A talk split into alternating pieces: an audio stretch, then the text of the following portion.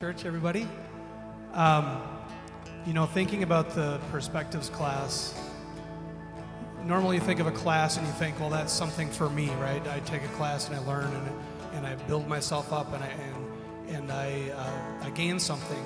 And perspectives is one of those same things. However, the end result of perspectives, just like the end of result, result of anything that God calls us to, is not for us. It's for us to take that somewhere else. Um, you know, as we think about Advent this year and think about our message series where we're talking through hope, we need to understand that Jesus Christ is the living hope. Jesus Christ is the living hope. We've talked through hope through hardship. Last week we talked through hope uh, with hospitality, and we're going to talk about hope again this week. But as you stand and sing with us, we're going to sing about living hope, Jesus Christ the living hope.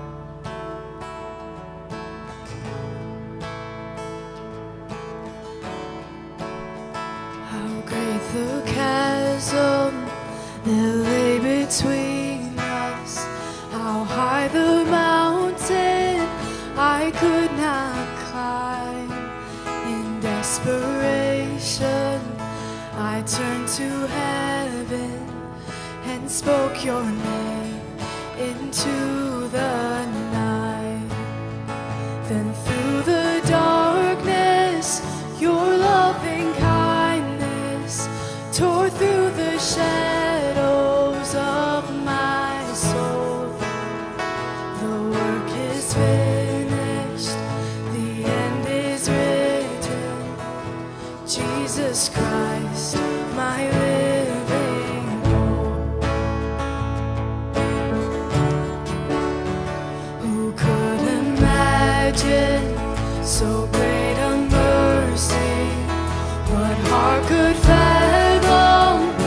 such grace? The God of ages stepped down from glory to wear my sin and bear my shame. The cross is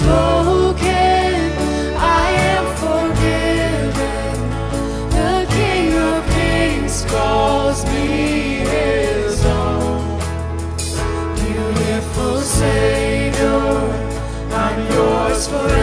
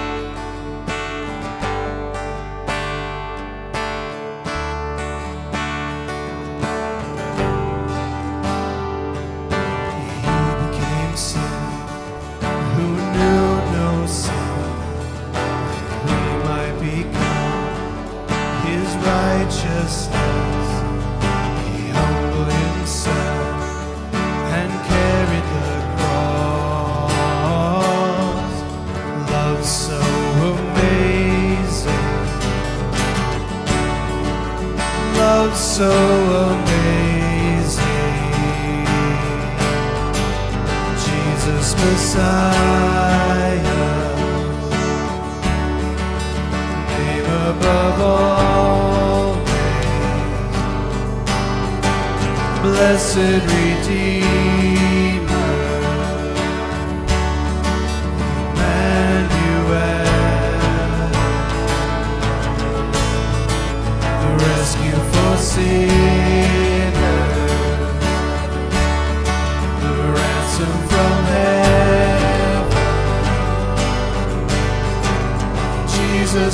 Jesus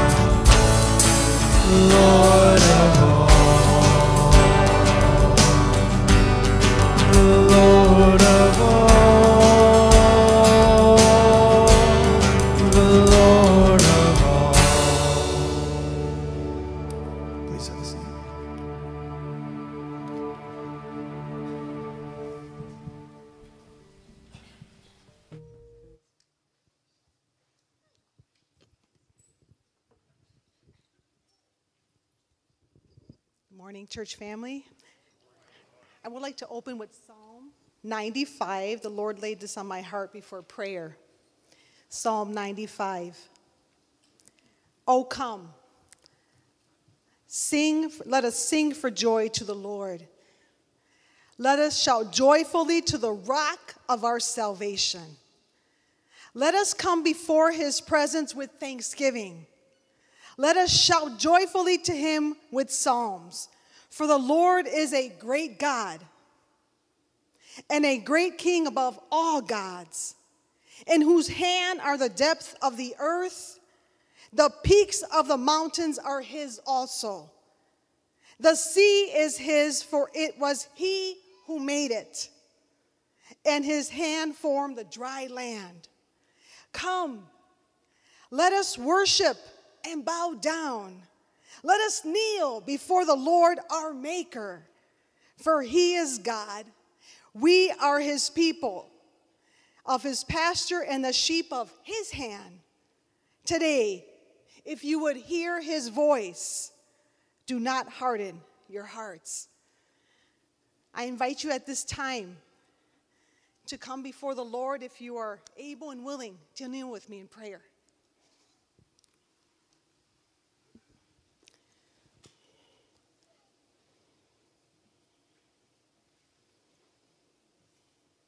Holy and awesome Abba Father. Father, just coming before your presence as your people takes our breath away, Lord God. You remind me of the heart that you have given to me and every beat that it has, because when I come before you, Lord God, on behalf of your people, it beats, it pounds actually, Lord God. Because we realize the great honor and privilege that we have to come before the great King, the great I am, our Messiah, Lord of all. So, Father, first and foremost, may you continue to be first and foremost in our lives. May everything this morning said and done be in accordance to your will, for your glory, and for the good of your people. Father, thank you in advance for the blessing that we will receive through the music, through the teaching, and through fellowship. Lord, you, may you be the heart of all that we do. Father, thank you. Thank you, thank you. We come and bow and worship you, Lord God. Father, also at this time, we want to lift up all those precious Afghan families that have come to Wisconsin. Father God, give us a heart to serve them. Give us a heart to reach them, Lord God. For you clearly say in your word, you have come to seek and save the lost. Lord God, continue to pursue us and help us, Lord God, to use our lives to pursue others in your name. Father God, many needs. They may feel lost in this new country, in this new city of West Bend or Milwaukee, Lord God. But Father, may you guide them to one of your children to share the hope of Jesus Christ, to share the good news, Father God. May we realize the privilege and honor that we have to be used by you in such a mighty way to share hope, to have a voice, to cry with them, to comfort them, and to celebrate with them this new life. Oh, Father God, once again, what a joy to become your children. Even though at times we don't feel worthy to approach your throne, you remind us in your word to come boldly before your throne, for we are your children, your sons and daughters, and you are a precious Father. So, Lord, thank you for acceptance. Thank you for your continued pursuing of us, Lord God. May we realize the importance of being in the world, but not of the world. So, Father, have your way with us this morning, Lord. May we not leave here as we entered, Father God. Transform us, Lord through the words, through Pastor Troy, Lord God.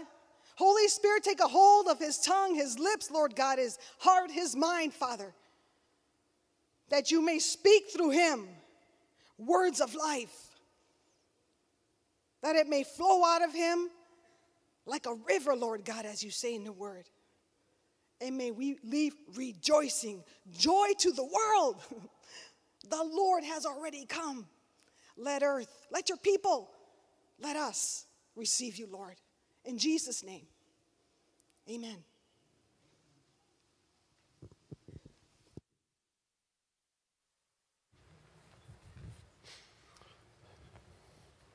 Thank you, sister. Good morning, everyone. My name is Troy. I want to welcome you uh, again. And uh, this morning, we are in the middle of a series that we are going through the book of Ruth called Adventures in Hope. And we are in chapter three this week. We're going to pick up right where we, off, we left off last week. There's a lot of stuff in here, so I want to dig into it right away. So, Luke, or sorry, Luke, Ruth chapter three is on page 189 in the Brown Bibles. Would strongly encourage you to grab a Bible underneath the chair in front of you, pull that out, open up to page 189, and follow along. We're going to go through the whole chapter together. Um, today. Now, as you turn there, some of you may be joining us for the first time ever this morning. Some of you may be joining us for the first time in this series, and some of you may have just forgot what we talked about the last two weeks. So, to, so I want to catch you up on where we've been. And as we, we talked about the last couple of weeks, Ruth is this tiny little uh, book in the Hebrew Scriptures, what we call the Old Testament. And in this book, this we're going to find this book ultimately points to the coming of Jesus. In fact, if we were to begin with the end in mind, I talked about this a couple weeks ago, we would go to the genealogy of Jesus and we would find in Matthew chapter 1 these words. A record of the genealogy of Jesus Christ, that's not his last name, that's Messiah. That means Jesus the Messiah. We just sang the song. And Maria just prayed that. The son of David, and we read about Boaz here, the father of Obed, whose mother was Ruth. So Boaz and Ruth. These two are going to be at the center of chapter 3 of Ruth that we're going to look at together today. Now, what is Ruth about? Here's what it's about 3,200 years ago or so, there was a family in the land of Israel. The husband's name was Elimelech. Can you say Elimelech? Okay, you can say Elimelech if you really want to get into it too. It doesn't matter. Okay, Elimelech and his wife was Naomi, and they had two sons. And they there was a famine in the land, and so they ended up leaving where they were in Israel and going to a neighboring land called Moab. And when they got there to Moab, not long after they arrived, Elimelech died. And so Naomi now is a widow. Her two sons marry Moabite women and they lived there, the five of them lived there for 10 years. The daughters never give birth to any children, but after 10 years, the two sons also die without having any children. So here's Naomi, rough go of it for Naomi. She lost her husband, she lost her two sons, has no grandchildren, okay? And so Naomi is in this place, and I showed you in week one kind of the layout of the book of Ruth. I want to show it to you on this slide again. This is from uh, Dr. Block. Here is kind of the introduction. It goes down, kind of Debbie Downer, if you would, in, in week one, chapter one, and then we have to work our way up out of that. And that's where we were in week one. But at the end of chapter one, there's a little bit of hope that is going to come out of this because they go back, and, and Naomi hears there's food back in Israel. And so she's like, I'm going to head back. And as she heads back, her two daughter in laws start to follow her. And she's like, No, no, no, girls. There's nothing for you back there. You go back to your mom's, go back to your house of origin. But Ruth, one of the daughter in laws, says, No, no. She clung to Naomi and said, I'm going with you. Where you go, I'm going to go. Your people are going to be my people. Your God's going to be my God. And this is an amazing demonstration of loyalty that Ruth shows to Naomi. And so in chapter 2, as that opens up, we find Ruth and Naomi are back in Israel at the time of the barley harvest. And Ruth says, Hey, mother in law, can I go out and glean? Now, gleaning is this practice that God gave to his people to care for the poor uh, among them. And so it was kind of uh, a hand up and not a hand out. What the landowners did is if you had a field, you would not uh, harvest the edges of the field. Okay, what you do is you'd leave that for people who were poor who could come and harvest themselves. And they, that's what Ruth was doing. Now, she ends up doing that in a field specifically that was owned by a man named Boaz. Can we say Boaz? Boaz, okay, you're going to hear that name a lot today. He was described as a man of standing, means he was well respected. Now, Boaz is out in his fields and he sees Ruth. He has heard of Ruth's faithfulness to Naomi. And so he blesses her and he says, Look, you can glean, Ruth, not just on the edges of the field, you can glean wherever you would like, wherever you need to get food. And so Ruth does this. And at the end of chapter 2, Ruth has found a safe place to gather food for herself and Naomi, which brings us to chapter 3. So, in this next slide, I'll show you where we've been. Hope through hard times.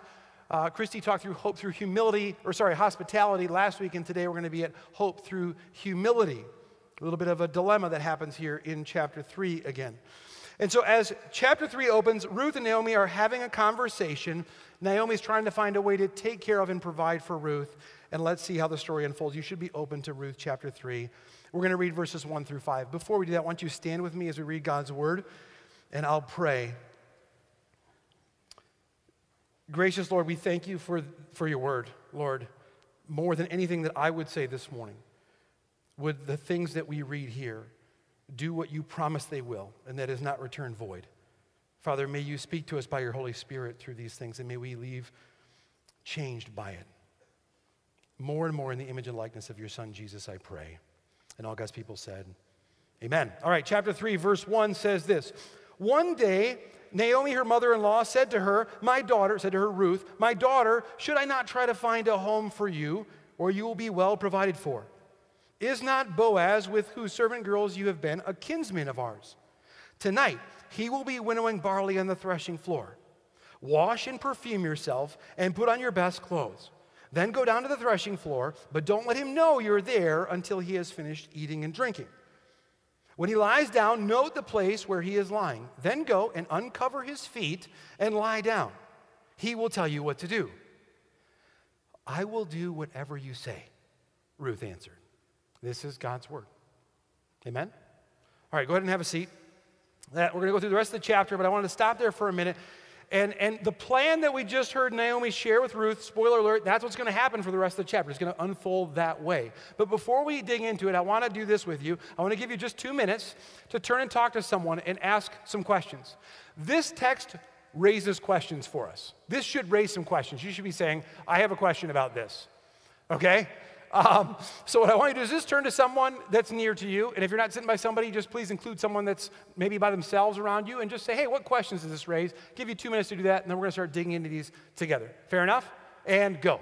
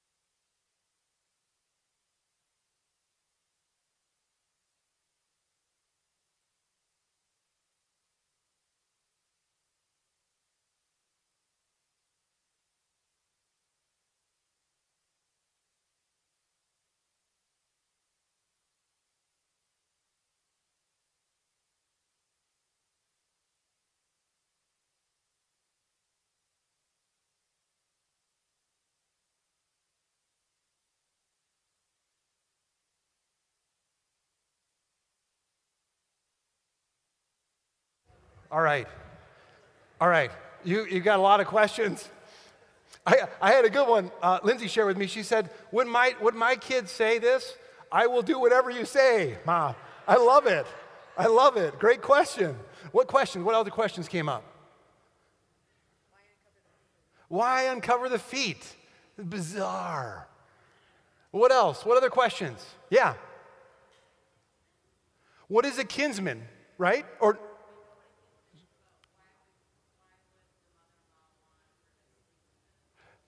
Yeah, so like, are we, what's that about? Like, how close are we talking about here? Okay, yeah. Why are we directing her towards a kinsman? Yes. Good question. What else? Other questions? There's more. Well, I uncover her feet. Yep. Yep, his feet. Yep. What is he going to tell me to do? How weird does this get? Where is this going? And then and another question I heard was like, is this really the best counsel that you can give to your daughter-in-law? Like this this plan right here? Okay. So there's more questions that you have. I know I'm, I, am i am hoping that we'll actually get them all answered as we go and unpack this together. I also believe that you will have this text point us to hope through humility uh, as we go through it. Now, depending on the scripture and the narrative, I will do teaching differently from time to time, and this is one of those mornings. Sometimes I find a scripture that I, I just really feel like the best way for us to teach through it is to actually see it played out in front of us. And so we're going to reenact this one this morning, okay? We're going to we're going to reenact this one. Yes, I know it's a little awkward. I Stephanie's already told me and warned me about that. Okay? So what I need is I'm going to need a couple, a married couple cuz spoiler alert, this couple gets married. So I need a I need a married couple who is going to volunteer to be Ruth and Boaz for me this morning, preferably a woman who's not wearing a skirt um, would be helpful. So if someone doesn't volunteer, I'm going to pick on someone. The Holetkos, are you volunteering? No, you're not? Okay. Do I have a couple? Oh, Bernie's up. No, uh, Bernie, there we go. Let's give him a round of applause. Bernie, you can sit down. Julie, Julie, come on up. Come on. We need you first. We need Ruth first. She's like, I thought I got out of it. No, you didn't. All right. Can we say Shalom, Ruth? Shalom, Ruth. Look at her bravery and her courage. Someone's been voluntold here.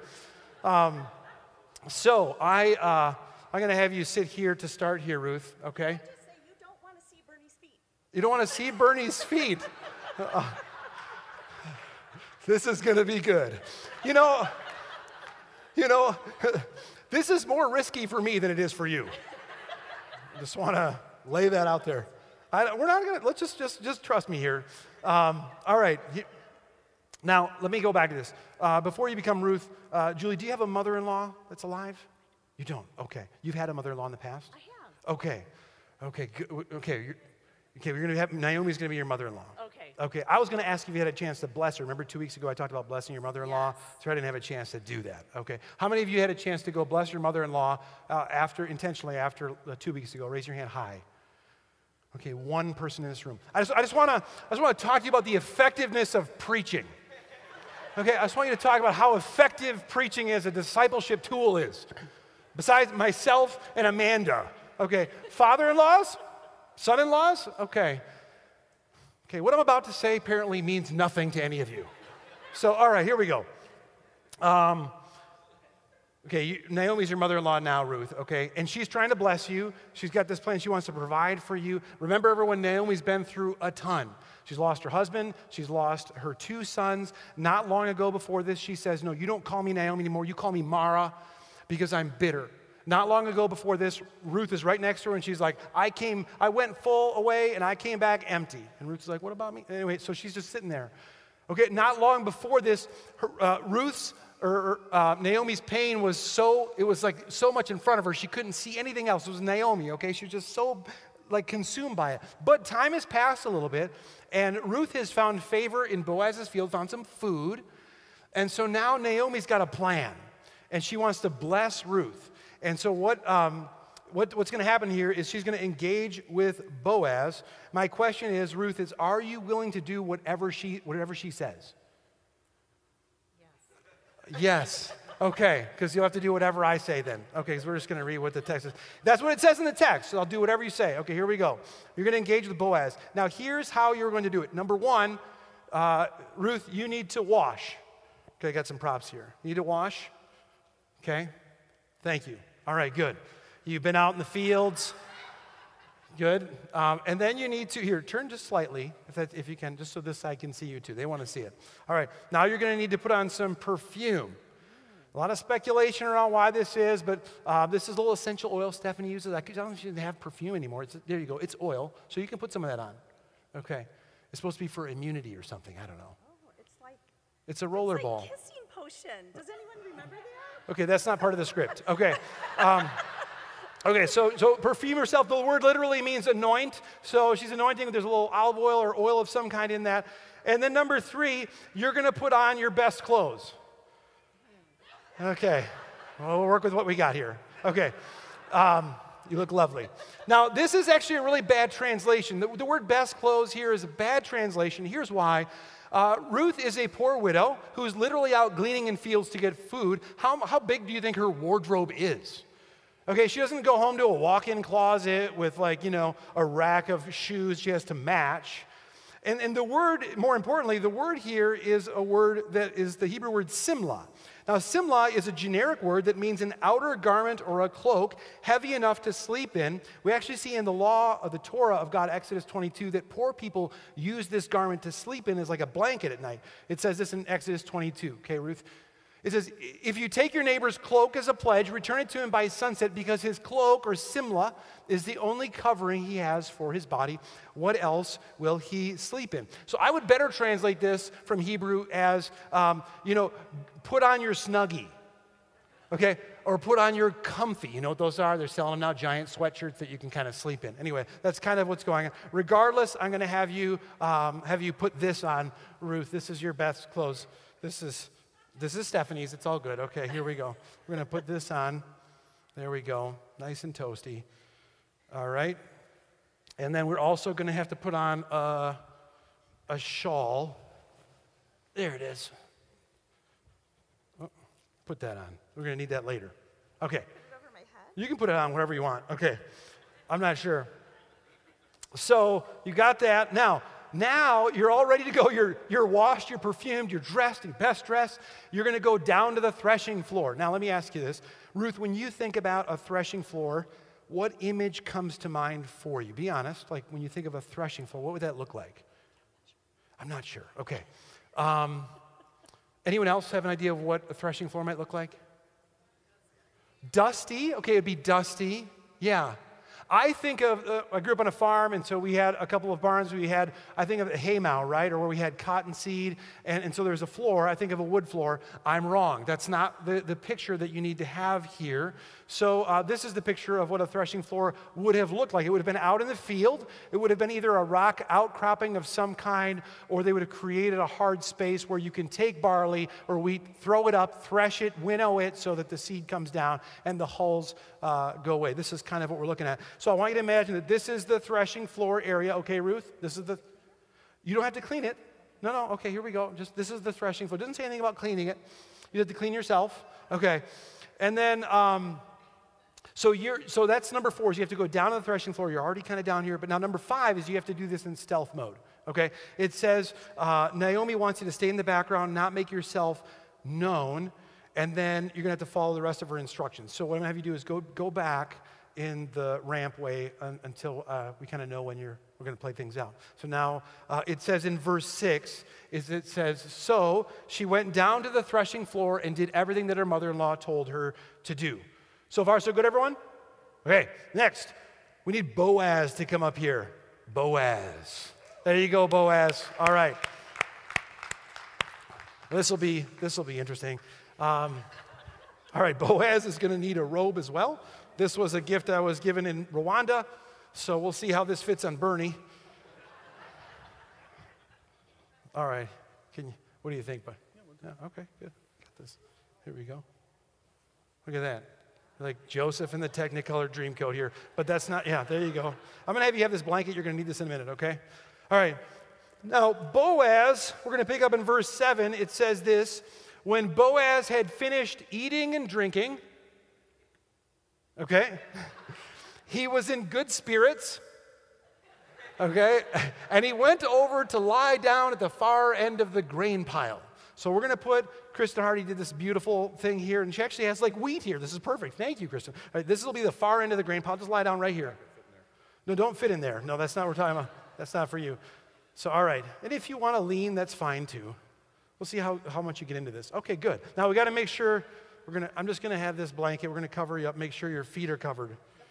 There we go. I haven't really practiced this. All right, here we go. All right, there we go. So you're, you're laying there. Now, now, a couple things. You might have a question. When it says Boaz was in good spirits, come on now. Some of you are wondering, okay, just exactly how much did he have to drink? And that's a fair question based on what you see. It says when he finished eating and drinking, when he's in good spirits, all that stuff. Here, here's the thing though uh, Boaz is not inebriated, okay? Uh, one piece of evidence is he probably wouldn't have made it to the far end of the, the grain pile, okay? May not have made it that far. Uh, number two, and more importantly, though, is that if, we, if you follow this story all the way through, you're going to find out that he's going to wake up in the middle of the night completely cognizant of everything that's going on and making important decisions. So he has not had too much to drink. Also, he's a man of standing, and so he's going to put the barley harvest in jeopardy or his reputation by getting inebriated.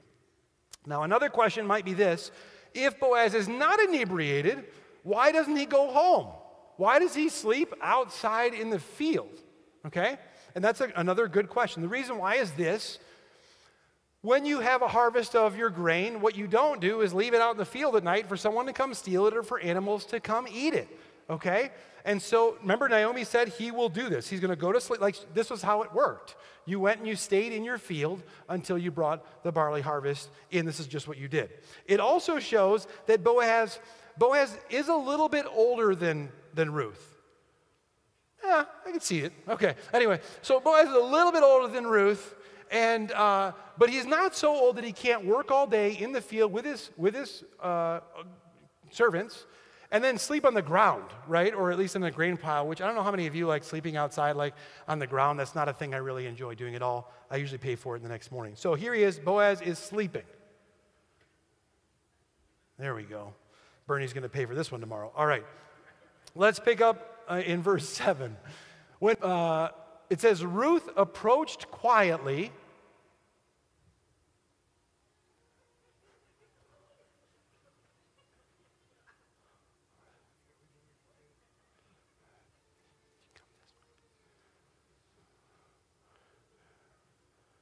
And she uncovered his feet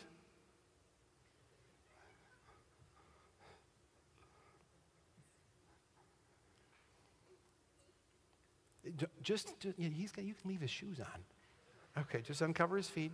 There you go. And lay down. There we go. All right. Now, um, we, can we say strange? This is strange, right? Like this is this is weird. Wh- why the uncovering of the feet? It seems very bizarre. Um, there's a couple different reasons why I think she does this. A very practical one is this she, this is the most non intrusive way to wake somebody up. Think about it, right? You uncover someone's feet, they're going to get cold, and they're going to eventually going to wake up. Just about a month ago, we were down in Columbia, and we had a nighttime event that we had to do, and it was a long day, and so we had an af- later afternoon. David Sizdek said, hey, I'm going to take a quick nap. So David Sizdek took a quick nap. He's our youth pastor. He's right here. Anyway, um, so I was going to, I said, I'll wake you up. So I go in to wake him up. Well, you know, how do you wake someone up that's like, you're not used to waking them up? And it's David Sizdek, so it could be like, the Hulk or you know Wolverine. Like he could Wolverine me or something. I don't know what he's going to do. So it's like, how do you wake him up? So I, you know, I just gently grab like the lower part of his leg and calf and just like, hey, David. And he freaked out a little bit, but it wasn't too bad. Anyway, so the idea of like her uncovering his feet is, is one way to very practically, gently to wake him up. And um, that's what happens in the middle of the night. It says this. Here's what it says. It says, in the middle of the night, something startled the man. Okay? And he turned and discovered a woman lying at his feet. and he asked this question Who are you? Okay? Now he might he's probably asking the question because not, he can't see her. It's dark. This was before electricity, okay? Perhaps why she put their perfume on so he knows it's a woman, okay? And she's and she, or, or maybe it's because he's lying at his, she's lying at his feet and she needs to, to cover over the stench. Is that what you're saying? Okay, okay, I, that's a creative uh, uh take I didn't uh, anticipate. So um, she says this. Can you read that? I am your servant, Ruth. And then she said, Spread the corner of your garment over me, since you are a kinsman redeemer. Okay, all right. This is uh, strange. And, but, but can we admit that this is very vulnerable of Ruth to do this? That this is very humbling of Ruth to do this? Okay? Culturally speaking, when she asks her to spread his garment over her, she's basically doing something in that culture context that is saying, I'm available for you to marry me. It's like basically she's sort of proposing to him. So, young ladies, there's a guy out there that you really engage, you know, really are anticipating. You just, hey, you say, hey, can you put your snuggie on the corner? I mean, I'm just kidding. I say that because it's like this is how different. This is very different. But remember, this would have been different for Ruth too. Ruth was a Moabite. She wasn't an Israelite. She wouldn't have known about this until Naomi said, This is how this thing is going to play out. And so this isn't part of even her culture, this whole kinsman redeemer thing. And so we need to explain a little bit of this. Now, God had made some instructions in his law, again, to care for the widows in their midst. And so if a woman lost her husband in this culture, it would have been very difficult for her to provide for herself on her own. And so what God did is he gave the people what's called this idea of a goel, uh, which is a kinsman redeemer. and where the rel- a relative of the deceased man would actually come in and provide for and care for the widow in their midst. Okay? And because this was a, a culture of honor and shame, not fulfilling that responsibility would have been shaming to the, to the man. Fulfilling it would have been an honor for him to do that. Okay? So Naomi is suggesting to Ruth, hey, look, Boaz is one of those men that would qualify. He's on the side of Elimelech, like he's related to Elimelech, who would have been her father in law. And so we're going to learn more about the kinsman redeemer next week in chapter four, but for now, that gives us enough uh, context to hopefully answer some of the question. Again, I, I don't know exactly the lineage and how close, but it's an in law uh, relative. So, um, Ruth, bottom line, has humbly humbled herself before here. And, and so now I want you to think about this. This is a moment of truth, right? This is the moment of truth for Ruth. She has put herself out there, and this could have gone all kinds of wrong for Ruth.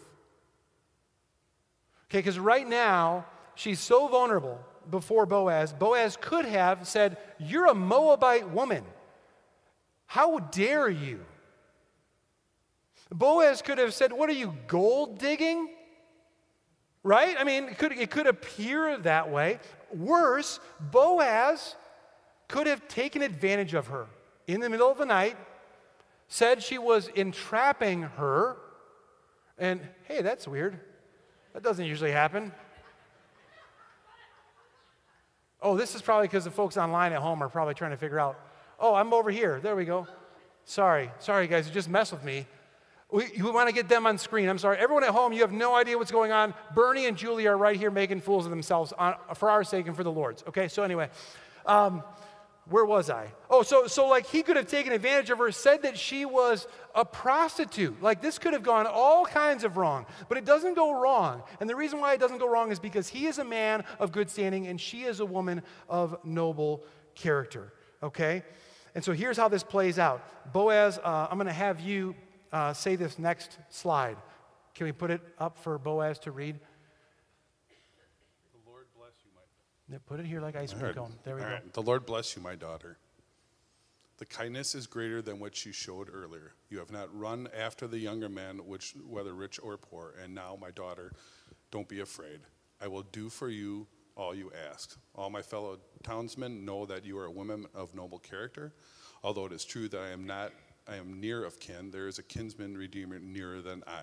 Stay here for the night, and in the morning, if he wants to redeem, good, let him redeem. But if he is not willing, as surely as the Lord lives, I will do it.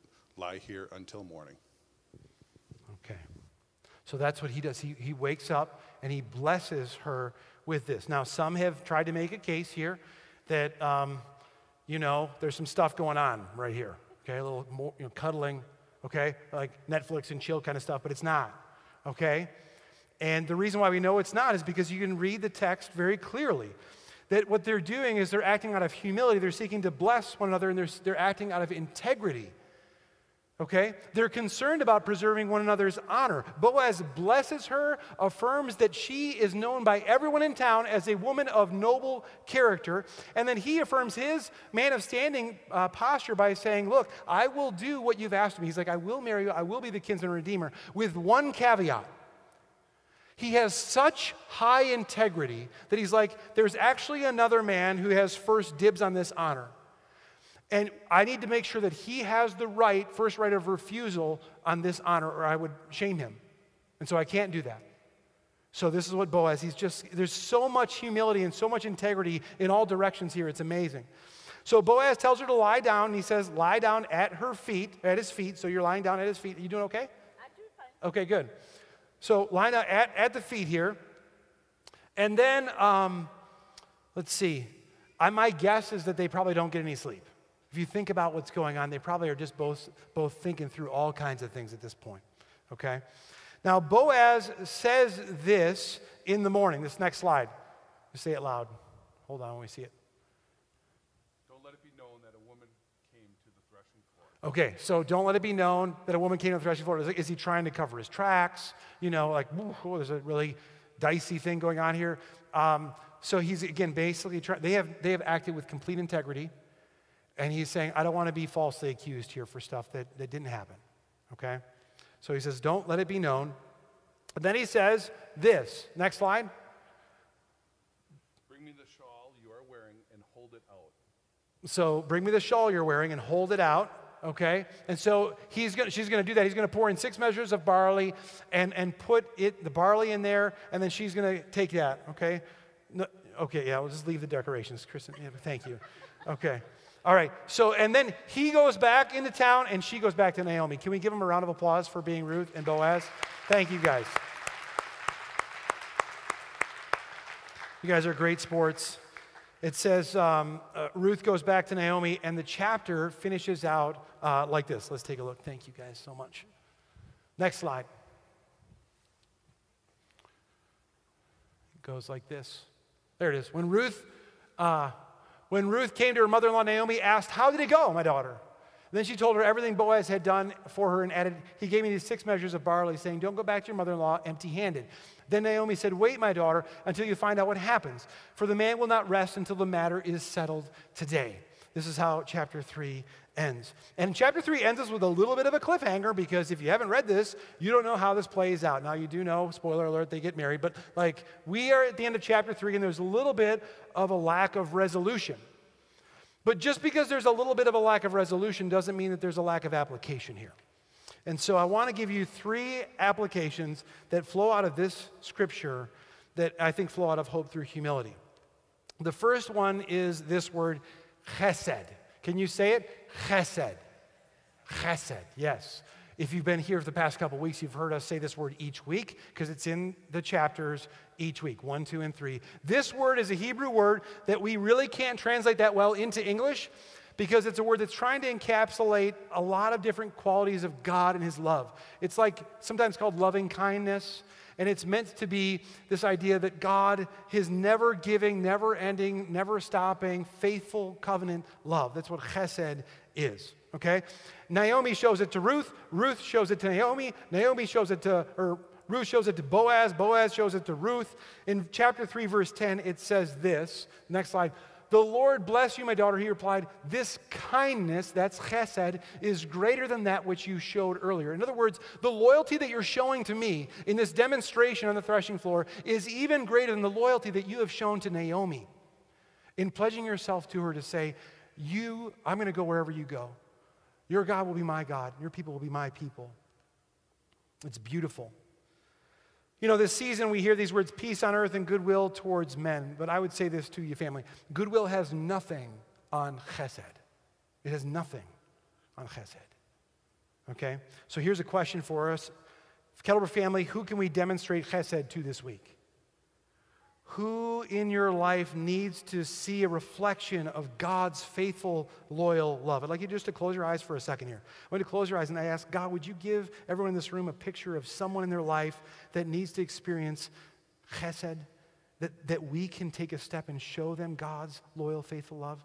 Father, give someone a picture, give everyone, someone in their life that we need to take a step out and show and demonstrate chesed to this week. That's, that's our first, I think, application. Okay?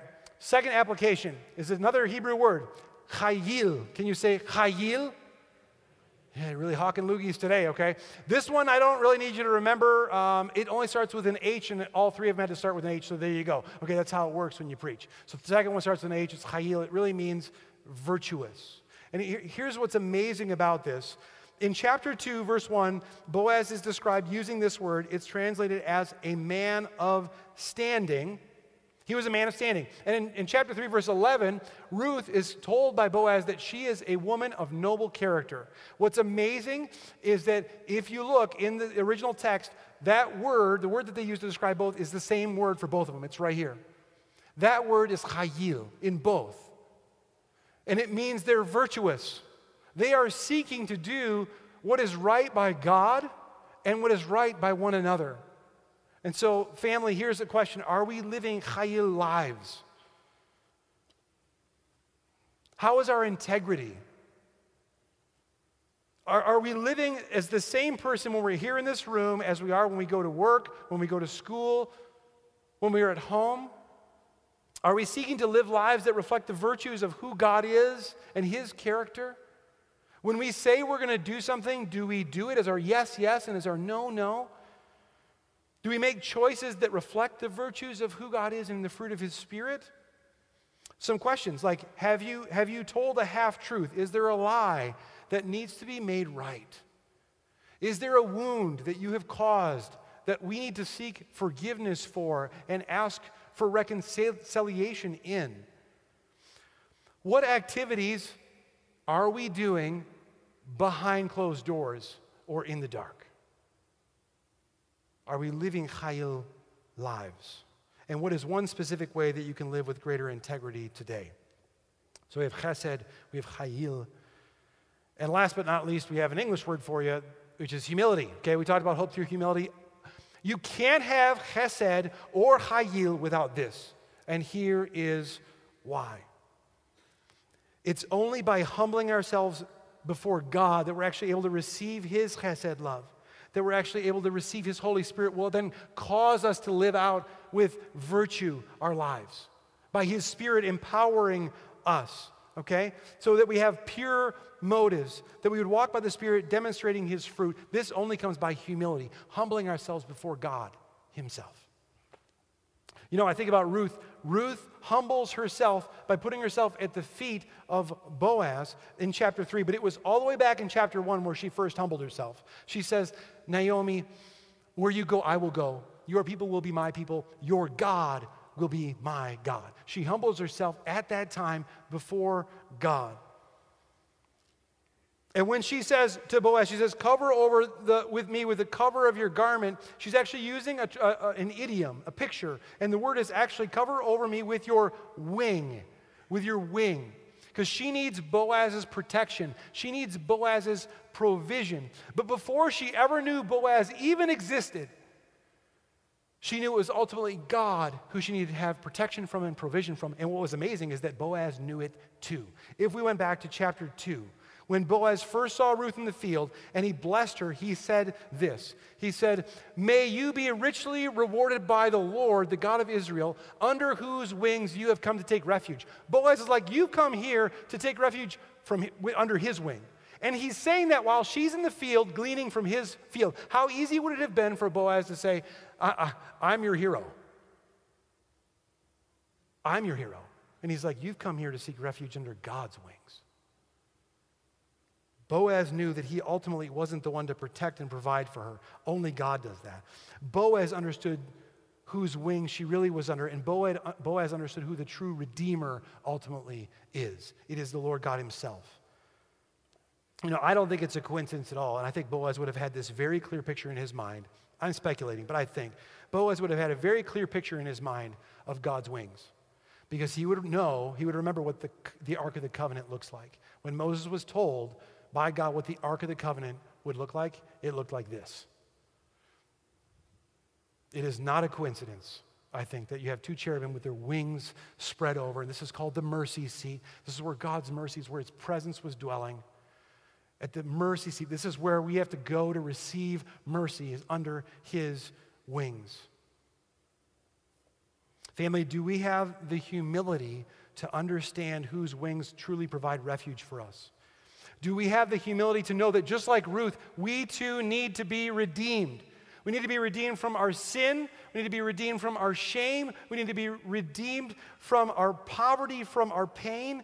And we have to humble ourselves and put ourselves at the feet of the true Redeemer, the one who can only truly cover over our nakedness, our, our sin, and our shame and our weakness, the one who this story is all about. The next week, we're going to see how this story plays out and how it exactly points to the one who is the ultimate true Redeemer, the one that we celebrate this Christmas and every Christmas, the one who came and dwelled among us. His name is Jesus. Can I get an amen? amen? Let's pray. Father, thank you for this beautiful picture that we have in chapter 3. Father, it is it is just a glimpse and a glimmer of your majesty, of your mercy, of who you are, what you've done. Father, I ask that you would challenge and encourage us today through what we have heard. Inspire us to apply this into our lives today and humble ourselves before you and understand who the true Redeemer is, the one whose wings we have to come under. We pray this in Christ's name. And all God's people said, Amen. All right, what we're going to do is we're going to, I've got three questions for you. I want you to, maybe just one of these will pop out. You don't have to answer all of them, but turn and talk again to somebody near you. Maybe pick one of these questions. Just take a couple minutes, and we're going to talk through this for a couple minutes, and we're going to sing a couple uh, Christmas songs before we close. So take a, take a few minutes and turn and talk.